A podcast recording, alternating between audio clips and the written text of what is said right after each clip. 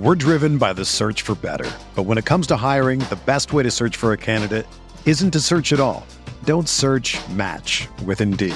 Indeed is your matching and hiring platform with over 350 million global monthly visitors, according to Indeed data, and a matching engine that helps you find quality candidates fast. Ditch the busy work. Use Indeed for scheduling, screening, and messaging so you can connect with candidates faster. Leveraging over 140 million qualifications and preferences every day, Indeed's matching engine is constantly learning from your preferences, so the more you use Indeed, the better it gets. Join more than 3.5 million businesses worldwide that use Indeed to hire great talent fast. And listeners of this show will get a $75 sponsored job credit to get your jobs more visibility at Indeed.com slash BlueWire. Just go to Indeed.com slash BlueWire right now and support our show by saying that you heard about Indeed on this podcast. That's Indeed.com slash BlueWire. Terms and conditions apply. Need to hire? You need Indeed. This podcast episode is brought to you by Coors Light. These days, everything is go, go, go. It's nonstop hustle all the time. Work, friends, family expect you to be on 24 7. Well, sometimes you just need to reach for a Coors Light because it's made to chill. Coors Light is cold lagered, cold filtered, and cold packaged. It's as crisp and refreshing as the Colorado Rockies. It is literally made to chill. Coors Light is the one I choose when I need to unwind. So when you want to hit reset, reach for the beer that's made to chill. Get Coors Light in the new look delivered straight to your door with Drizzly or Instacart. Celebrate responsibly. Coors Brewing Company, Golden, Colorado. Support for this podcast comes from US Bank. When it's time for a new credit card, the best ones do way more than just buy stuff. And that's why US Bank offers credit cards that make every day more rewarding. Earn cash back, score points when you shop, dine out, travel, or binge watch, or get a low intro APR. US Bank credit cards were designed to fit your lifestyle. So make every day more rewarding and check out usbank.com slash credit card. US Bank credit cards are issued by US Bank National Association ND. Some restrictions may apply. Member FDIC.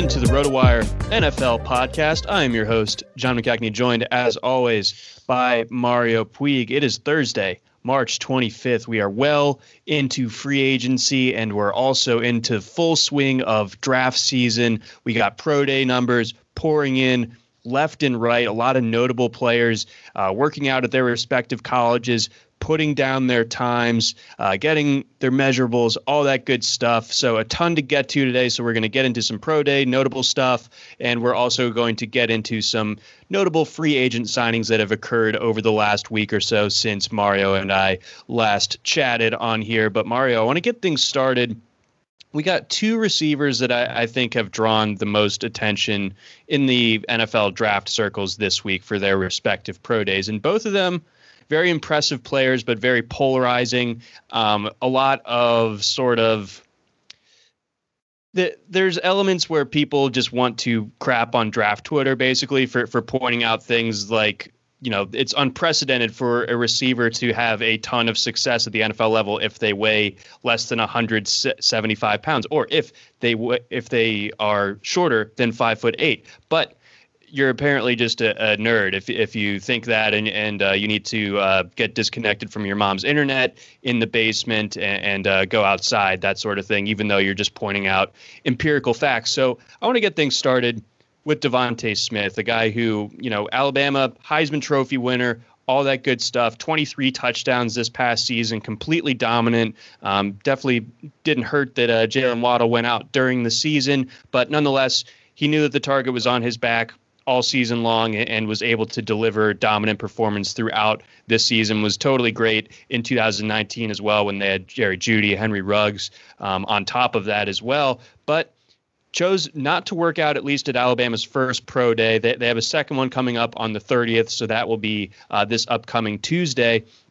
But the big thing coming out of Alabama, coming out of Tuscaloosa, when it comes to Smith, is the fact that he checked in at 170 pounds, and the only uh, workout or uh, measurables that he was going to put down was uh, verifying his weight for the scouts. So there, there was no 40, no bench, no vertical, broad jump, how uh, any number of tests. He wasn't doing them at least that that first time around. We don't know if he's going to do them on Tuesday either, but knowing what we know about him, we knew that he was skinny. Uh, like that, I mean, he was yeah. listed at, at 175 uh, during his last season at Alabama. So th- this isn't some sort of shocking revelation. Um, the fact that he is checking in at, at what is empirically kind of a problematic weight for an NFL receiver and not putting any testing on top of it, like what are your thoughts on him right now and, and these decisions and, and uh, you know what what does this all mean uh, when you're grading DeVonta Smith right now? Well, I think it's a fair concern. I don't know if it's enough of a concern to write him off as a prospect. And for some of the people who raise that criticism, they're not even doing that. They're more so saying, I don't want to pick him in the first round of a rookie draft or whatever, or the first round of the the real NFL draft. And I can understand it. I think there's there's enough obvious reason for concern there. It's like you look at DeVonta Smith, he's built like a point guard. He's not built like a football player at any particular position. Uh, even kickers tend to be, you know, fatter than that at least if they need to be. so you just don't really see a guy who looks like him on an actual football field or an NFL football field anyway. So it's it's understanding, and I can imagine some people maybe remembering a receiver like Todd Pinkston or somebody like a previous skinny receiver who he wasn't very good. And I can imagine people saying like, "Oh, that's why he was sucked. He was too skinny."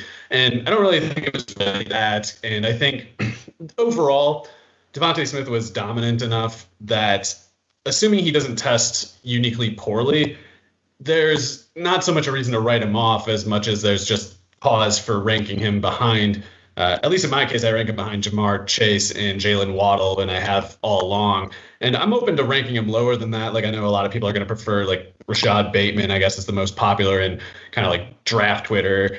And uh, I personally would put Terrace Marshall ahead of Rashod Bateman. So Terrace Marshall would be my next bet to to be the next receiver in line. I wouldn't.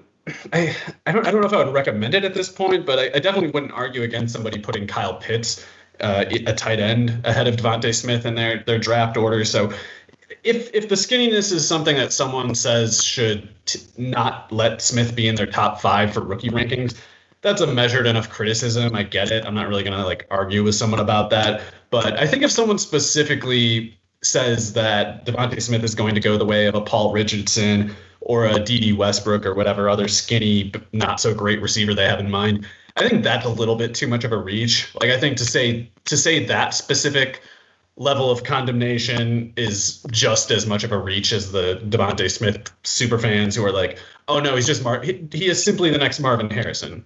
He will simply be Marvin Harrison. Uh, you know, like the the last outlier. Uh, of that magnitude. So both of those are a little bit, I think, um, desperate of comparisons. I think it's more likely that DeVonta Smith is kind of just the first of his type and we don't really know what that means, or at least I don't really have a, a super confident idea. But I, I, think he's good.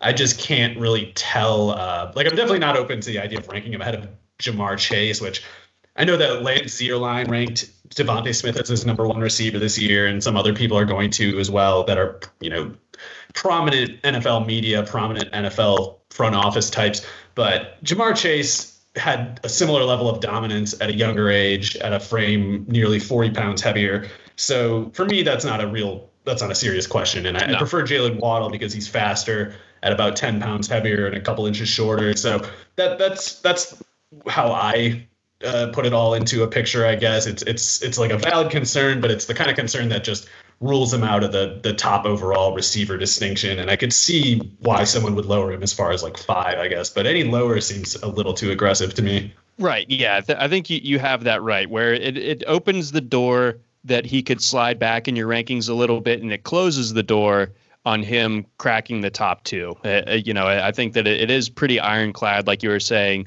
with Ja'Marr Chase, with Jaylen Waddle. That that at this point, you know, that with how unprecedented a major success story from DeVonta Smith would be given the, those physical measurables.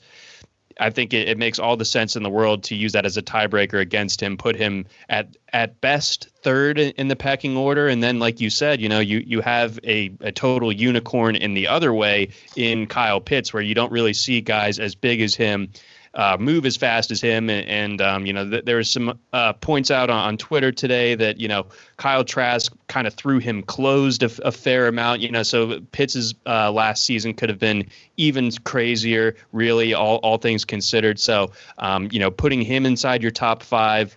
I guess would I would put sense. Pitts ahead of uh, DeVonta Smith at this point, and I could even see putting him ahead of like everybody.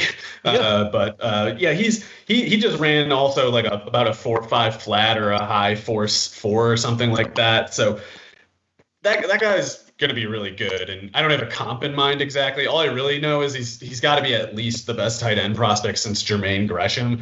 And it's uh, it's also possible that he's the first of his type too. Like we. I don't really remember a player like him. So uh, part of part of the reality too at receiver is that it's a really deep class. And the best dynasty picks are going to look a lot different after the draft than they do right now. Like there's a, particularly with guys like even Ja'Marr Chase, but uh, also DeVonta Smith. It's I guess not, not so much the Giants at this point. Um, but if he just goes to a crap team or like a, a team with a bad quarterback, then we're not even really so fixated on the talent question anymore. We're just like, oh, he's he's kind of screwed. And you can you can make a case for a guy like AJ Brown, especially that you should just always go for talent over over situation, no matter what. But it's easier said than done, and, and good players have been held back by bad teams around them before. And if, if DeVonta Smith goes to the wrong team, then he'll be the wrong choice right now, and there's no way for us to know for sure. So there is no depth at tight end, on the other hand. So if you take Kyle Pitts, uh, you're obviously passing on whatever those top receivers are, but you're also in a good spot to get like at the very least like Amon-Ra, St. Brown, or like Rashod Bateman, maybe even Terrace Marshall in some leagues. Yeah. So uh, there's no there's no second. Uh, especially no second high upside option, maybe Brevin Jordan, but I don't think even yet in his best case scenario he can compare to what Pitts is likely to be as a mid range outcome. No, I, I, don't think so either. So I, I think you have that right as far as how you might want to approach your rookie drafts um, in in dynasty leagues, that that sort of thing. Um, let's get on over to the other very notable receiver from this week. Uh, that, of course, would, would be Rondale Moore out of Purdue.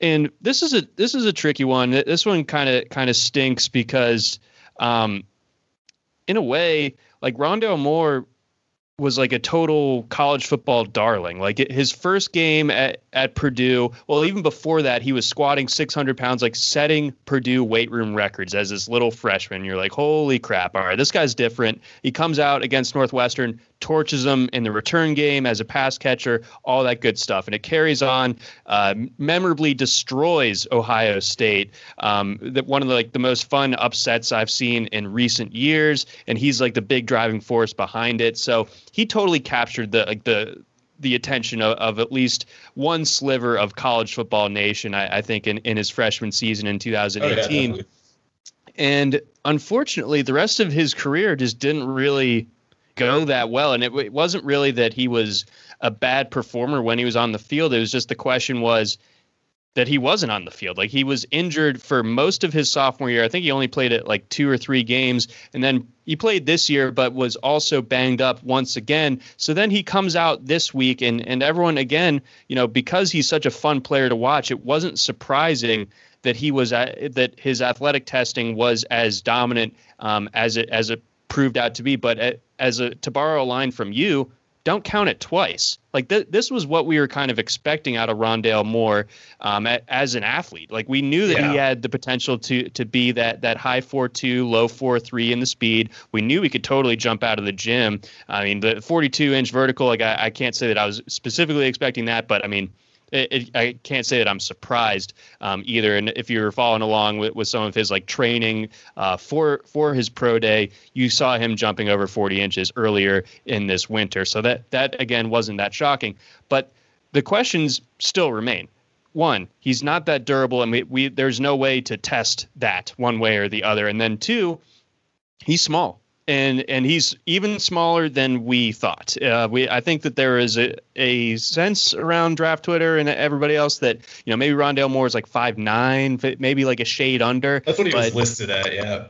But then then you know the the testing or the weigh-in happens, and lo and behold, he's he's not just like a hair under five eight. Like he's a he's a real five seven. Like right yeah. on right at five seven flat. Which again, you know, similar in a different way, but but similar to DeVonta Smith, where there's just not a lot of precedent of success stories of guys at that weight. So you know, I think that there's been a pushback, like, oh, if you're writing him off because he's too short, like you, you're just not thinking hard enough. Like you, you, he's a guy that you just get the ball in space and it works when you start to like go with the get the ball in space argument to for a guy, I already start to feel very suspect about the ground that you're standing on because we've seen those cases time after time after time, the offensive weapon types time after time, and they often don't pan out. So again, I love Rondale Moore and I'm rooting for him, and I hope that he makes this video clip look pretty stupid. But man, I, I don't think that if you're an NFL team and you have you know your, your job on the line and you're picking in the late 20s taking that pick on on a guy with basically Jakeem Grant, uh, Andrew Hawkins as like b- best case scenario outcomes, at least as far as we know, that scares the hell out of me, man. Yeah, Andrew Hawkins is a good call. I forgot about him. I guess he wasn't much of a prospect, is why he he evaded my thinking. But yeah, it's it's only really those two, Jakeem Grant and Andrew Hawkins, and like Craig Yeast, and uh, I don't know, might have been somebody else back back at some point. I think Jakeem Grant was actually like five six and three fourths or something like that. And uh, the good the good thing for Moore's prospects is that none of his comps are guys who uh, were anywhere near as productive as him in college, and they didn't test as well. Like Jakeem Grant's probably the one who tested best out of that group, and he ran like a four three seven kind of thing, something like that. So it's it's it's I think a lot like the DeVonta Smith thing for me, in that I I totally get the concern, and in a class this deep, where you got guys in that similar range like Amon-Ra, St. Brown and Rashod Bateman, I, I I can't really fault anyone for going with them instead especially when you consider it's not just that Rondale Moore is five seven. It's that he wasn't really used downfield at all at Purdue. He was pretty much just playing underneath and outside, and uh, a little bit in the middle of the field and the backfield, all underneath. So he never really went downfield, and I feel like they've used David Bell downfield more than him. So it doesn't seem like it's entirely due to the structure of the offense. Um, but for all we know, he could have had his route tree expanded in those games that he missed if he had played them, you know. So it's it's a tough one for me to call when there's so much that could have happened in that time range that could have changed our opinion that didn't have a chance to happen. So I'm, kind of agnostic on it, but I think that he's he's not really comparable to any of the worst case scenarios that we have in mind. Like like Greg Dortch, I guess, is another one, but uh, he doesn't really have that much in common with any of those guys aside from being under five eight, and it's it's it, it's it's tough to, in cases like that because it's it's it's one thing to say it's unprecedented for a player of a certain type to succeed, and it's another to say there's a precedent for them to fail. And I think at the at the moment for both DeVonta Smith and Rondale Moore, it might be technically true to say it's unprecedented for a player like them to succeed, but it's also technically true to say it's unprecedented for either of them to fail because we just haven't seen the the, the test, uh, the case study yet. So for for his freshman year, Rondale Moore was barely above baseline on that Purdue offense, but it's not something that I would hold against them the way I would he normally was hold. baseline. Right. Yeah. There wasn't really a second player, and the volume that he took up was was so ridiculous that it, it definitely is is the more pertinent detail to me. So running a four two two nine or whatever, having the forty two inch vertical like you said, it's not grounds for raising him because if he had run a 4.35 and had like a 37 inch vertical, we'd be talking about him in like the second, third round turn instead of the top 40 or something. So uh, he all he did with that pro day was is avoid, I think, the scenario of falling into the third round. But uh, yeah, it's it's a it's just really tough to know because I guess if he if he works out, he would look a little bit like Tyreek Hill or something like that. But even Tyreek is like five eight 185, something like that's what he was at his pro day anyway. And he's basically the fastest player of all time. So right. that's a pretty high bar to clear. And and I know that technically Tyreek ran a similar 40 time, but it's it's one of those things to me. It's like I'm guessing if he's not working at West Alabama or whatever he was at the time, maybe he's pushing for John Ross's number, something like that. Uh, whereas obviously Rondale's been track fluent for a very long time. Uh, and had produced facilities to work with. So I, I, don't think he's likely to be as fast on the field as Tyreek. And even if he is, he's an inch shorter. So there's there's uncertainty as far as how you use him and, and what the theory of him is supposed to be. But in the meantime, um, a guy a guy as athletic and, and hardworking as he must be and, and produced as early as he did, the way he did, it's it's tough for me to rule him out, and I, I I wouldn't really take a side either way. If people are big fans of his, I, I can see why. If they're if they're really skeptical, I don't quite share the skepticism, but I, I can't really tell anyone they're they're wrong for it exactly.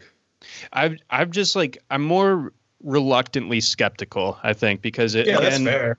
I'm like a huge Rondale fan. Like I have been, you know, since he got to Purdue, and and you know, I follow recruiting and everything. He was a, a really great pull out of the state of Kentucky, and you know, had all these other offers, and it kind of surprised some people that he went to Purdue o- over some other spots. I think he had s- some Big 12 offers. Um, I guess but, Taylor yeah. Gabriel is another one he might be, but mm-hmm. yeah, it's it's just all these guys that are like him never reached the heights that he did, you know. So it's like maybe he's just going to be the first one. Yes, I and and I hope he is. Um, and I hope that he. I just like I don't know what his application is going to be at, at the NFL level, and can, because he's not. There isn't a good NFL offense that's going to feed him a 35% target share. I mean, basically no NFL offense does, leans on one guy that much, but you know, whatever whatever the pro not, equivalent would be. Yeah, he might not be able to get a, more than like 800 snaps in a year just because he's not going to be the guy that they want blocking the 6'1, 210 pound outside corner. So right. on some run plays, he's just he's he's only going to be out there for run plays if he's doing like jet sweep fakes. Yep. Like he's not going to be able to block or you know he's not going to be able to block guys who are you know five inches taller and 40 pounds heavier than him. Okay, so we need the Matt Canada offense somewhere. Yeah, we just we, you need slot reps probably. Yeah. So uh, again, it, it, that that pares down his, application, his snap volume a, a little bit. Um, again, I, I, think that his best can, case scenario is absolutely, you know, a, a total difference maker. You know, a Tyreek Hill light, uh, I think is a fine enough comparison. But but yeah, again, I, I think that there's enough counting against him, be it the durability, be it the size, and and, and other precedents to where I think it's totally fair to, to have some concerns. Yeah. Unfortunately, um, let's get to a couple other pro days from from around the nation. Uh, we've been Kylin Hill guys for a while. He had his workout. What was it? Uh, Wednesday. Yesterday. So he weighs in at, at 5'10, 214. So that nice, uh, dense frame, that the type of frame that you could see him, you know, you could put 200, 250 carries on that you know, without too much problem in, in, the NFL. Goes out, runs in, in, the low four fives, which I think is a great time for a guy um, uh, with that type of build. And, and, I think it lines up pretty well with, with his production, his yards per carry, that, that sort of thing during his time at Miss State. So, all, good vertical jump, 36 inches, uh, the, strong on the bench, 22 reps there. So everything looked good. I think that all, all things considered, you you got to give two thumbs up to, to that workout. And, and once again, um, you know, I don't know how long we have to keep saying it, but like Kylin Hill, like needs to be in your discussion to, as a top five, maybe top three uh, running back in this class. Yeah. So in dynasty leagues and also redraft, I guess we do have to keep draft capital in mind. As much as I would wish that I could just draft everybody precisely how I rank them personally, I do have to keep in mind that uh, NFL teams might not be as high on Kylin Hill as I am. Like, I, I don't even mean this as a slight to Javonte Williams or anything, but I don't see really good argument to say that Javonte Williams is better than Kylin Hill. Like I know they're different kind of players, so that makes it diff- more difficult yet. But if I say, if I were to go on Twitter and say Kylin Hill is as good as Javonte Williams, I would probably get death threats or something. And it's just there is a serious hive out there. yeah, the Javonte Williams hive is ridiculous. This one, like he's he's better, I think, than David Montgomery, so I don't think it's going to look as ridiculous in hindsight. But it's the same people. I know it's the same people, and yeah. in a few cases, I know for sure that they're the same people. But it's it's so funny to me to watch this happen like every year, where it's like I'm, I'm just getting it in fights with the same people over this. Sometimes it's not even the same things, but it's like always the same people, and it's it's pretty interesting. But uh, like I think Javonte Williams is is in this category of prospect where it's like he's a totally good day two pick. I don't really I don't really think much more about it. I think it's like he's totally good not much reason to criticize, not much reason to get all worked up about it. He's a good day two pick. And that's how I feel about Kylin Hill. It's like they're both good day two picks. And I really think that if Kylin Hill had had a shot at that Miami defense last year, he could have put up 200 yards easy. It's no problem. It's that they quit. They didn't play. And Javonte Williams' numbers look a lot different if you just subtract that one game, you know, and, and Michael Carter too, of course. So I, I just I just it just irritates me how how so many people let their entire perspectives get dictated by these very just arbitrarily small samples. You know, it's like if you if you go into this year believing that Javonte Williams was a first round pick, I take it. I, I, respect that person much more than the people who didn't really have a belief about Javonte Williams going into the year and now are like, oh, he's the best. He's the best prospect. He's running back one. It's like if he's running back one, do you at least feel silly for not having a, the slightest scent of that going into this year, or probably in a lot of cases before that Miami game? Mm. Like there's there's so many people who who slammed that verdict in when it was like after the Miami game. It's like that's that's like a preseason game. It wasn't real. So I, I think that Kylin Hill is, is like the victim of just kind of like a lot of arbitrary optics kind of scouting. And then certainly just like crowd uh, herd just thinking, you know, it's like people people these these people that I'm talking about that I'm always disagreeing with, they always believe the same things as all these other people who read the same sites that they do. And yep. you can tell that their beliefs, like I know they believe what they're saying, but their beliefs aren't so much things that they came to as personal conclusions as much as it's just kind of like click behavior.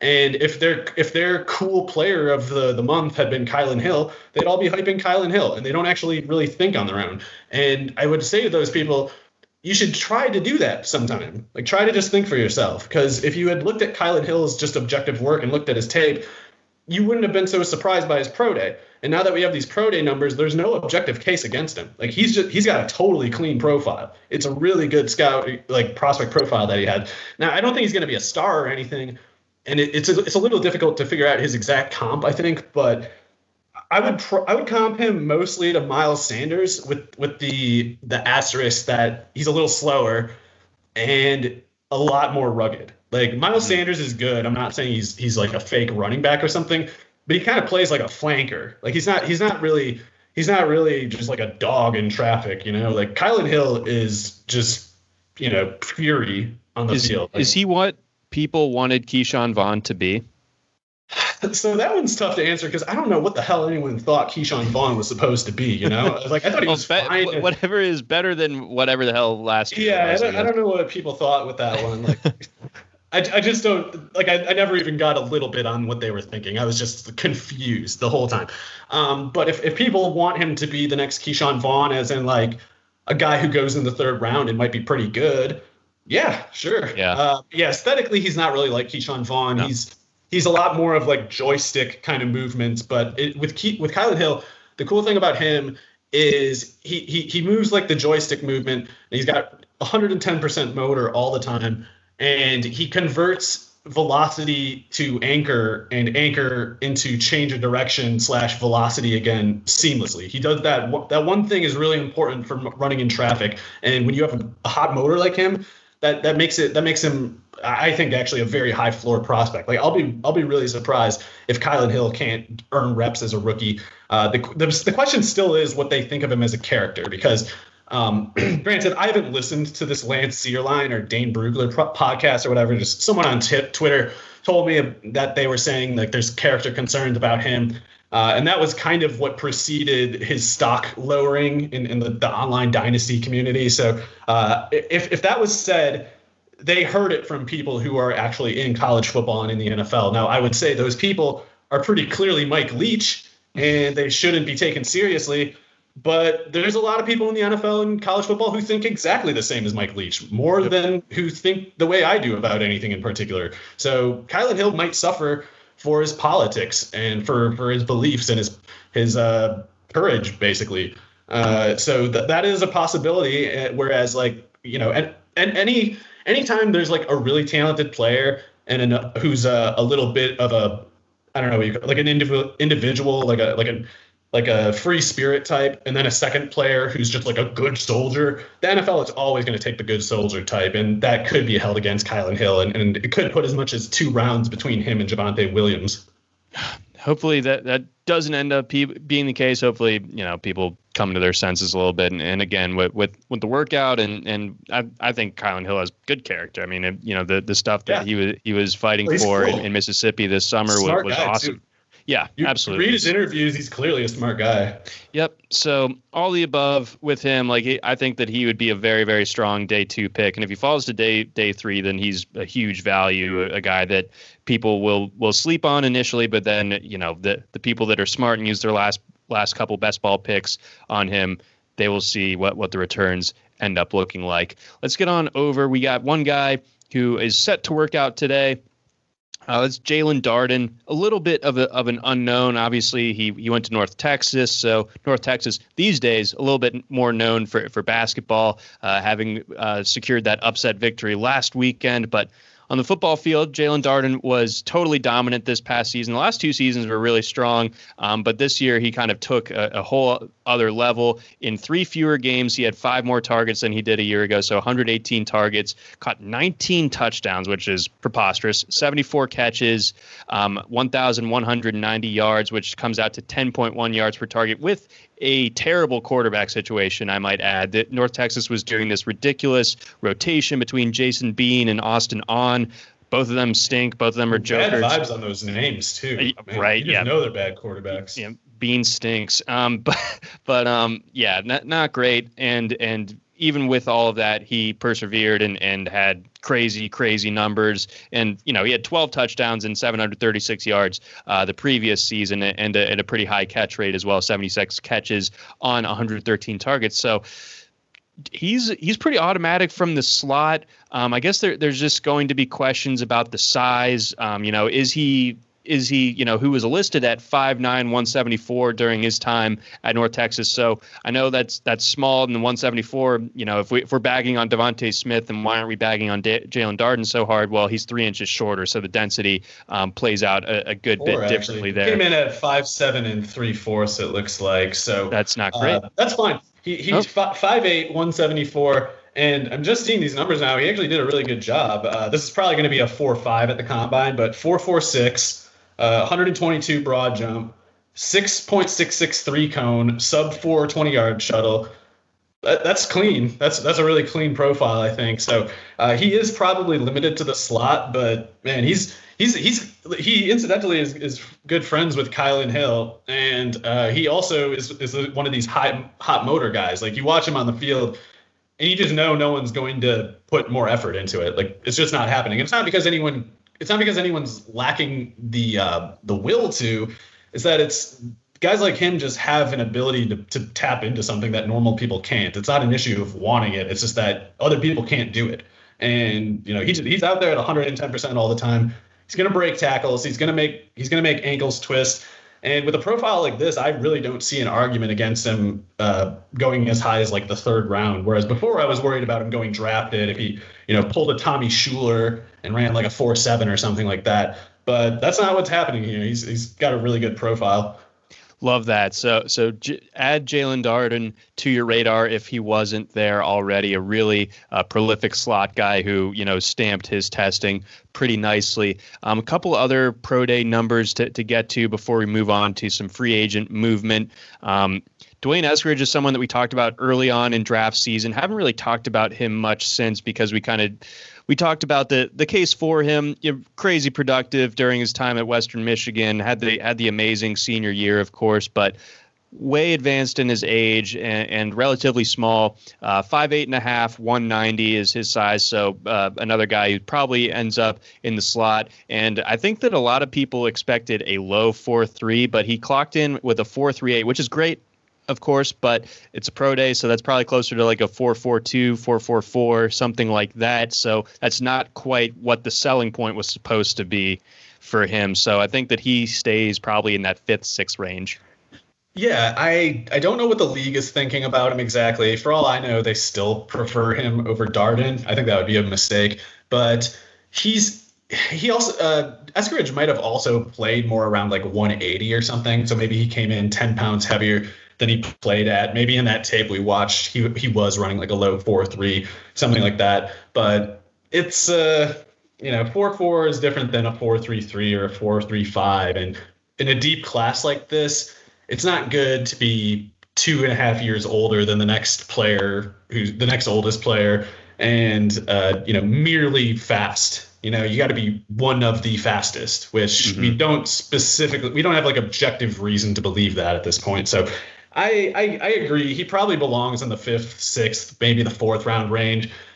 But uh, if yeah, if he if he goes higher, I'm not gonna like change my rankings over it. I, I, worry about a guy like that. If some team reaches for him in like the late second or the third, I'm gonna ignore the draft capital because it's just clearly a bad pick. Yeah. Okay, that that's a really good di- distinction to to point out there. A um, couple other things to to throw out. Penn State had their pro day to, day today. No, no, real notable skill guys, but a couple guys who might hear their names in the first round. You, of course, have heard of Micah Parsons, the linebacker, opted out this past season, but crazy good inside linebacking prospect, probably right on that same level as Devin White, in my opinion. Uh, checks in with a sub four four in the 40, a 439, uh, 6'3, 246. So that ideal build, uh, good numbers everywhere across the board. So Micah Parsons, I think, continued to cement um, that he's a top 10 talent in this class and LB1. And then uh, Jayson Oweh, someone who is kind of like almost Rashan Gary esque in the sense that there's no production to point but way to. But worse the, yet, even like not not not that he's necessarily a bad player, but it, the production is worse. It doesn't make any zero sacks, zero sacks in his last season, and what, he's what, a, he's an edge he rusher. playing safety? I don't understand. Like what? Yes. That's that's bizarre. Uh, yeah, I think I think the comparison for for Oweh, and I, I saw people saying like he's only been playing football for like five years, and I don't know how much I care about that. Like, wasn't wasn't Ezekiel Ansah only playing for like a couple of years when he came out, and like he, no one had any trouble understanding why he was good coming out of BYU. You know? Yeah. Um, I don't know. It's it's interesting because uh, Oweh is an insane athlete. Like, there's there's no doubt about that. Uh, he he might be the first of his type, whatever threshold of weight to overall athleticism he's at. Um, I think overall you'd have to compare him though to someone like Manny Lawson, who was the defensive end who played across from Mario Ed, uh, Mario Williams, excuse me, at North Carolina State back uh, 50 years ago or whatever. And Manny Lawson was a guy who didn't put up any production at North Carolina State, uh, but he ran a 4-4 flat or something like that at like 6'6", 240. And I know Oweh is almost 20 pounds heavier, but zero sacks kind of makes up the difference for me there. I don't know. Yeah, so he he's like to me like edge rusher Obi Melifonwu from a couple years ago. That's where like he, he, had like yeah he was the UConn guy who just completely ripped the combine apart, like just absolutely dominated. I don't know what was in the water at UConn there for a couple years. It was like him and like Byron Jones or something, but um, yeah, he had, he had incredible workout metrics, zero football sense whatsoever. You watch the film and he's completely lost all the time, and lo and behold terrible in the NFL. So uh, less responsibility when you're an edge rusher. You got the the prime directive of just going and get the quarterback. We'll see if they can tap into something there. But yeah, they, the athletic don't let the athleticism kind of like overshadow the fact that there's pretty uh, damning evidence to the contrary that that he has he's a slam dunk player by any means. Yeah, if he goes in an appropriate range of the draft, then it's who cares really. It's he, he could be insanely good. It, the, those kinds of tools are something to think twice about. You know, like even this is an extreme case and not the basis for which anyone should build their prospect process, but like Tyreek Hill was terrible in college. He was so bad in college. He was the second receiver on his own Western Alabama team or wherever the hell he played after he got kicked out of Oklahoma State and Akron. So he he did literally nothing aside from play running back poorly for Oklahoma State off the bench for a year. Uh, so there's always extreme cases, and, and the outliers are more likely to be the guys who have athleticism like his.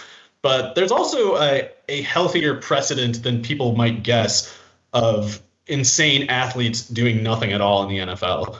Um, it's like you, you, can think of a guy like Margus Hunt or you know Moritz Böhringer or whatever. Just there's a, there's a bunch of guys who, who did insane. Taylor Mays. Oh God, Taylor Mays. Yeah, that, that might be the best one yet. Um, so yeah, there's there's a long history of freak athletes doing nothing at all in the NFL, and I would imagine doing nothing at all in college is a pretty reliable uh, correlating detail for a lot of those. Yeah, exactly. So um, a little bit uh, of uh, an eyebrow raise there, even even though the number workout numbers were really receiver strong. or tight end or something. That'd there be more go. interesting. Yeah, figure it out. Megatron, easy. There it is. Um, all right, let's get let's move on over to the pro game. So obviously we have uh, we we hit most of the big free agent signings, at least in the in the early window a week ago. But there were a couple guys, as we as we noted, especially in that second episode of the free agent frenzy series. Everyone knows it. Everyone loves it. Um, the receiver market was really really cold at least to get to get things rolling. Only a handful of big signings had occurred. Last time we talked i mean like curtis samuel was one of the biggest ones and we love curtis samuel of course but like that shouldn't be like the the total headliner of, of a free agent period at wide receiver. Kenny golladay um, kind of shakes things up. There was you know if you take the the orange pill you go to the cincinnati bengals for a one year prove it deal or you take the blue pill and you go to the Giants for four years and seventy mil. Which respect for the for signing the the four year seventy million, but man, if you if you have Kenny Golladay on your dynasty team or whatever, doesn't feel great that he's tied to Daniel Jones now.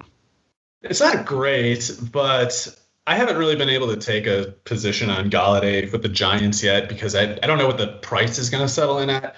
And if people aren't exactly chasing him, I, I might be interested because if you must have a receiver with a trash quarterback, a, a big receiver like Golladay is harder to miss if you're an inaccurate quarterback.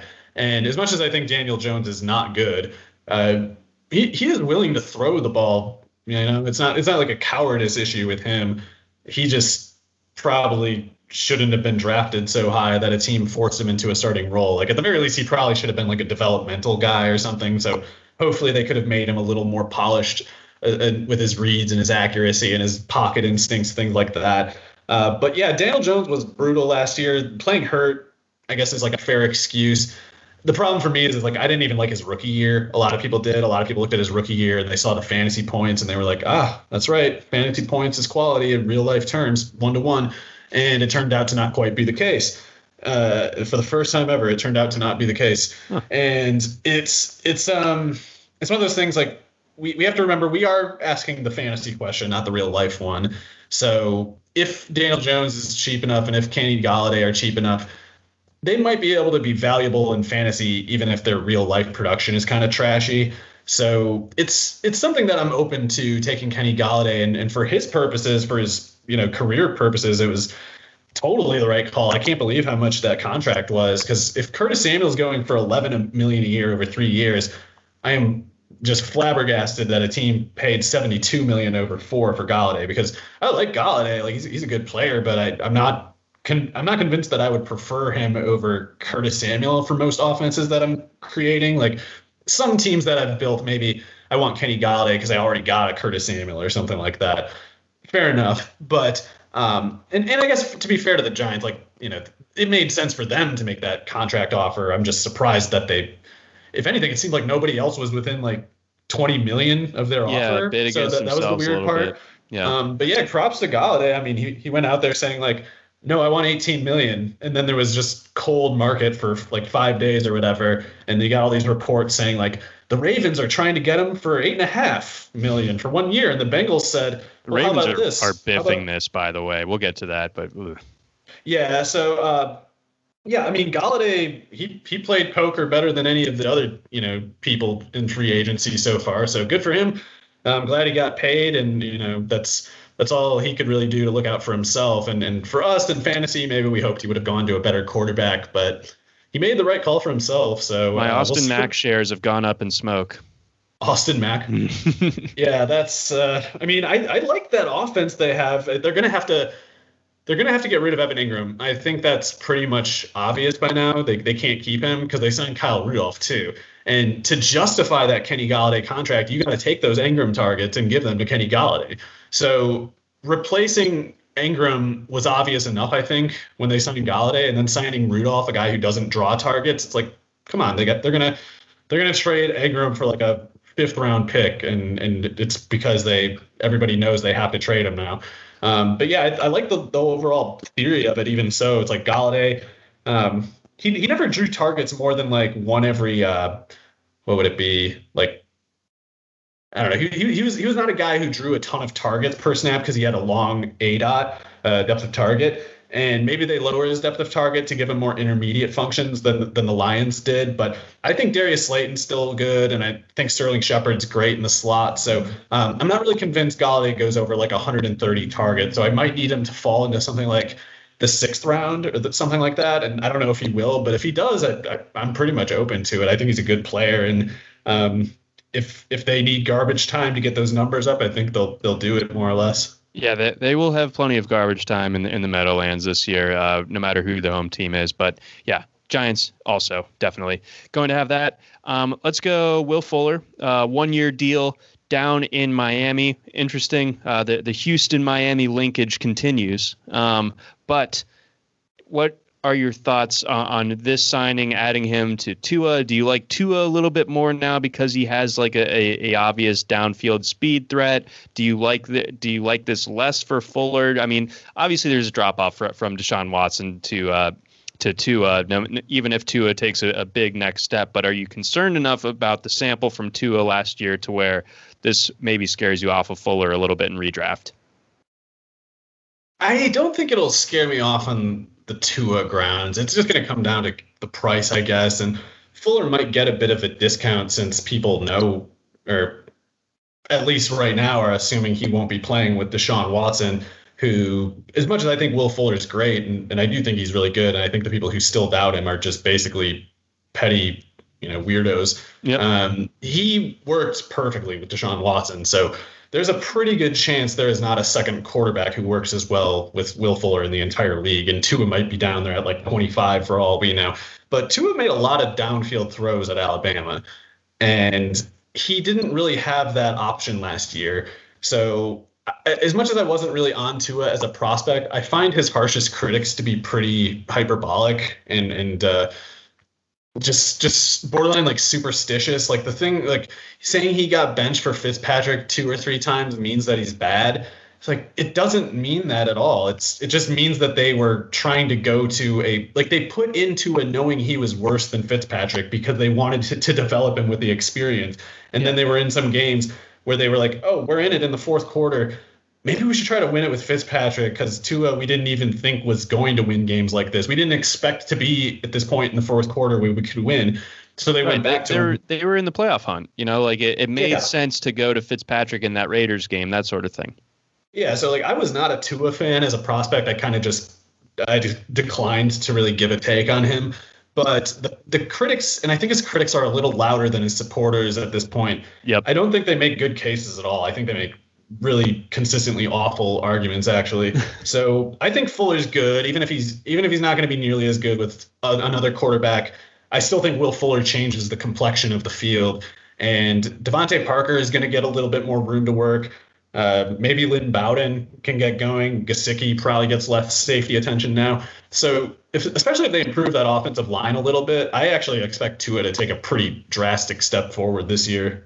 I would like to see that, and and again, that that would make the Miami defense or the Miami offense uh, actually dangerous. I, I, thought that there was kind of some smoke and mirrors going on with with with them last year, and now now they got some you know legit speed to to uh, go opposite DeVante Parker, and uh, yeah, that this could turn out pretty nicely for for them. I I like the trajectory of, of the Dolphins right now, especially if um, if Tua can can take that uh, proverbial year two step, uh, like you mentioned. Um, let's get to a couple uh, running back uh, developments from around the league. Starting things off, I guess from a fantasy perspective, this one might be the most interesting.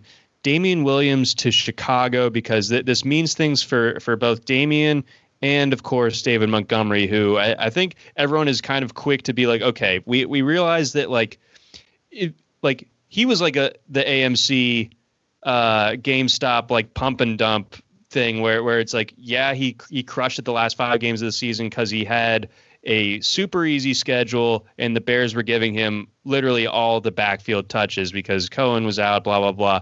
Um, so it all it all like helped pump up Montgomery's value, but it, in reality, it didn't actually exist. And and uh, so now we we see a situation where he's at risk of losing some snaps, some touches to a more explosive player who has experience in the Matt Nagy offense. But then you also have Tarik Cohen still there in, in the fold. So this Bears backfield goes from being like very stratified, like it's it's Montgomery show, and even though it's not pretty, he's going to get you the production. To now, I don't really know if I'm touching this one with a 10 foot pole. Yeah, it's not where I was hoping Damien would go. I think he can play well in some systems, but I don't I don't know if the Bears are it. Like he, he I'm assuming Damien basically has poor vision or something like that because he's always been densely built and fast and a good pass catcher. And he never really got going until Kansas City, where, you know, he, he might not see the field well, but what is there to see other than open space? It's just it's an easy it's an easy situation for a running back, and if you're as fast as him, you can capitalize. So if there's space, I think he'll generally capitalize, but I don't expect there to be space at all, really. So I don't I don't really expect much from Damien. I don't think he can challenge Montgomery exactly, but maybe he can. I don't know. I'm I'm still not exactly high on Montgomery. I think he's pretty clearly the definition of average or, or more or less. Um, I do think they're going to move Tarik Cohen, though. I, I, guess I don't have any particular evidence of that, but I just don't know that they really have room for him in that offense because the Nagy offense can make room for a Tyreek Hill, but that's not what Tarik Cohen is. You know, he's he's, a, he's like a Tyreek Hill that's in the backfield for some reason, and he can't really do much. Like he, he can punt, return punts a lot, and he can fumble a lot. um, I, I, think Tarik Cohen could be good on a different team, but it's not happening there. He he really has been having a rough go of it in that Bears offense. So I wouldn't be surprised if they move him for not really that much. Um, and, and kind of just go with Damien Williams as the second running back instead. But uh, we'll see. I, I'm not planning to invest in any of them really, so I don't I don't don't really know if I'll follow up on this one. Yeah, no, that's that's totally fair. Um, yeah, so th- this suddenly becomes just a, a weird uh, backfield situation there in Chicago. Um, Tevin Coleman going to the Jets. Um, so, someone, I think it was Scott Fish, had, had, a good line on, on Twitter where he basically said the Jets are the Jets have been hanging out with zero RB Twitter too much. Um, or I guess Kyle Shanahan. I don't know. Uh, yeah, it's it's um it's a tough one for me to figure out because I'm biased. I think Tevin Coleman can actually be pretty good, but he's been getting hurt quite a lot at this point, and I don't even know if we know for sure that he's a similar kind of athlete as he used to be when he was so good at Indiana. And he was good in his first couple of years too for the for the Falcons. Like he was the starter over Devonta Freeman his rookie year, coming out of training camp, going into week one, and then he got a high ankle sprain, and then Devonta Freeman was the running back one that year uh, or whatever it was. Like he was a top three running back or whatever. Um, and then Tevin never really got back in the starting lineup there. And then he went to the 49ers and he like he had that big Cardinals game where he had four touchdowns and then he's got a bunch of high ankle sprains again. So that's just kind of how he is. He kind of just gets his ankles caught in the teeth of the defense. And I don't know if it, it, it could both be wearing on him physically and it could be kind of messing with his mental timing of things. Like if you, it's one thing if you're, you know, in Indiana era Tevin Coleman out there, uh, but now it's like you, you're Tevin Coleman in 2021 who remembers that he's had like four high ankle sprains, and it probably makes you think when you're running, uh, what, uh, is that guy going to hit my ankle? You know, like things like that. Just like a little flicker of, of awareness of where your ankle is. Whereas in the past, maybe he was only just, you know, seeing red and he's got the horse blinders on and he's just charging at the end zone. Like I don't know if he's the same guy. So we'll see. I, th- I think he has the, the talent, at least at coming out of college, he did. But uh, I, I don't know if it's realistic to expect a whole lot from him, uh, even if his health is granted, which we probably can't assume. But those yeah. other running backs are terrible.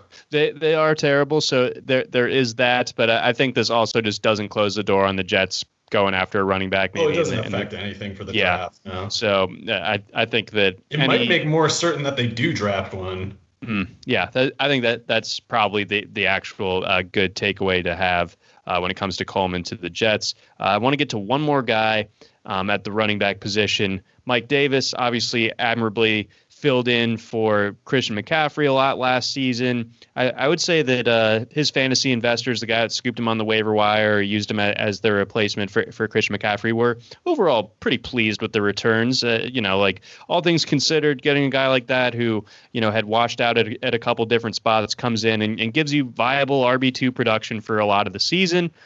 Good on him and the Jet and the Falcons, of course, you know the Gurley situation, the Gurley experiment didn't really work out, and of course, guys like Brian Hill, Ito Smith just they're not it. So I think Mike Davis made some sense, but I think it's it's a cousin to the the Tevin Coleman signing, where I think the Falcons could also attack running back in the draft too. Yeah, so Mike Davis is kind of funny because he's another one of these cases where people are struggling to separate fantasy production from real life value because he wasn't good last year. He got a lot of catches and he got a lot of usage, which was good for fantasy, and he was he was a boon to pretty much everybody that that had him last year. But he wasn't good. He wasn't more productive than even like Rodney Smith was. So he you know, if he if he ends up in the same scenario with Atlanta where he's getting all this usage, then yeah, he's going to be really good for fantasy, just because not many running backs get you know four or five catches a game every week and 20 carries or upwards of 20 carries anyway. So we we know that offense is going to run a bunch. We don't know exactly what it's going to look like though. Uh, they might look a lot like the Tennessee offense in that they use a lot of two and three tight ends, but they're not going to have a Derrick Henry. They're not going to have necessarily, uh, you know, I, I still think they want Fields or Lance. I don't think they want Zach Wilson. Um, but absent that, Matt Ryan is not a t- Ryan Tannehill or Marcus Mariota. Uh, they obviously have no, um, well, they have Julio, but um, it's it's just a it's a different offense. It's like the the Titans didn't have the Ridley either. You know, it's like the second pass catcher was uh, Corey Davis. So there's a lot that has to change there, and I don't know if if it's going to be like we have a 25 carry running back every week offense. It might look quite a bit different than it did in Tennessee. Um, and I, I, don't know which I don't know which sort of approach would even be better for Davis. I guess we want pass attempts so he can get targets like he did in Carolina last year. Um, but I think that he's he's pretty easily matched by a lot of rookies. Uh, it is a shallow class though, so I guess it's like they're not signing anyone else.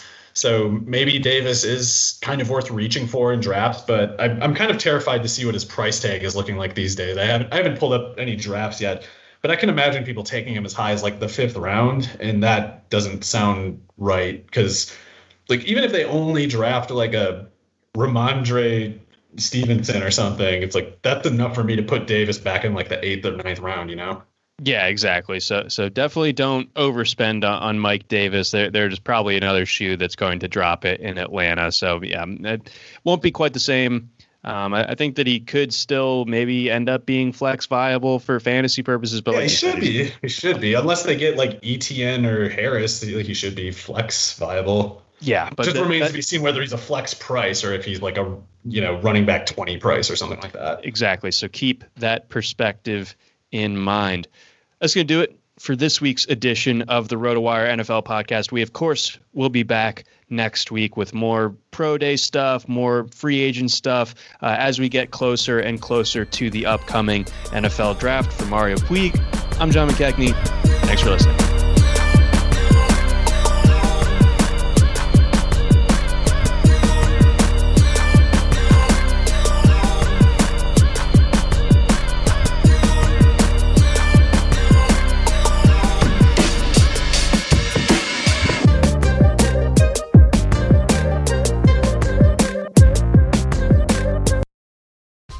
Whether you're a world class athlete or a podcaster like me, we all understand the importance of mental and physical well being and proper recovery for top notch performance. That's why I'm excited that Unifyd Healing is sponsoring this podcast. Unifyd Healing is a new and super innovative global network of wellness centers powered by Energy Enhancement System, or EE System. If you haven't heard of the EE System, you'll want to listen up. This technology promotes wellness, deep relaxation, purification, and rejuvenation. At hundreds of locations across the globe, access to a center is easy and affordable. Interested in experiencing the EE system technology for yourself? Go to unifydhealing.com slash bluewire to learn more and find a center near you. That's U-N-I-F-Y-D healing.com slash bluewire. No material or testimonials on the Unifyd Healing website are intended to be viewed as medical advice or a substitute for professional medical advice, diagnosis, or treatment. Always seek the advice of your physician or other qualified healthcare provider with any questions you may have regarding a medical condition or treatment and before undertaking a new healthcare regimen, including EE system.